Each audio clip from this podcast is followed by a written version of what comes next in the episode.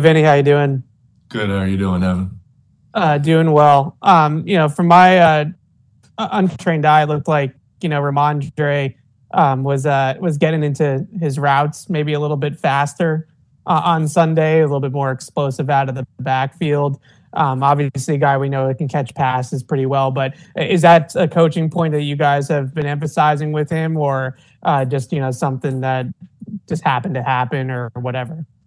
You know, I think it's something that we've been preaching all year. Um, he's been doing a good job getting out. Uh, certain protections sometimes call for staying in a little bit longer, but uh, yeah, he did a good job getting out into his route and uh, making himself available to the quarterback, which is what uh, I'm trying to get him to do more often.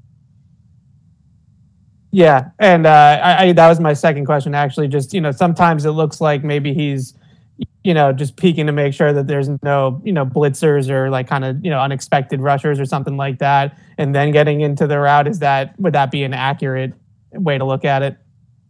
Uh, I believe so. I mean, different calls call for different understandings of protections. Some, some call for a little bit more time than others. Um, but he does a great job every single time of executing uh, the play, whether it's a protection, whether it's a free release, whether it's a play action protection. He's been doing a really, really good job all year long. Same with uh, Zeke. So, really proud of those guys. They keep playing extremely hard. Awesome. Thank you. Thank you.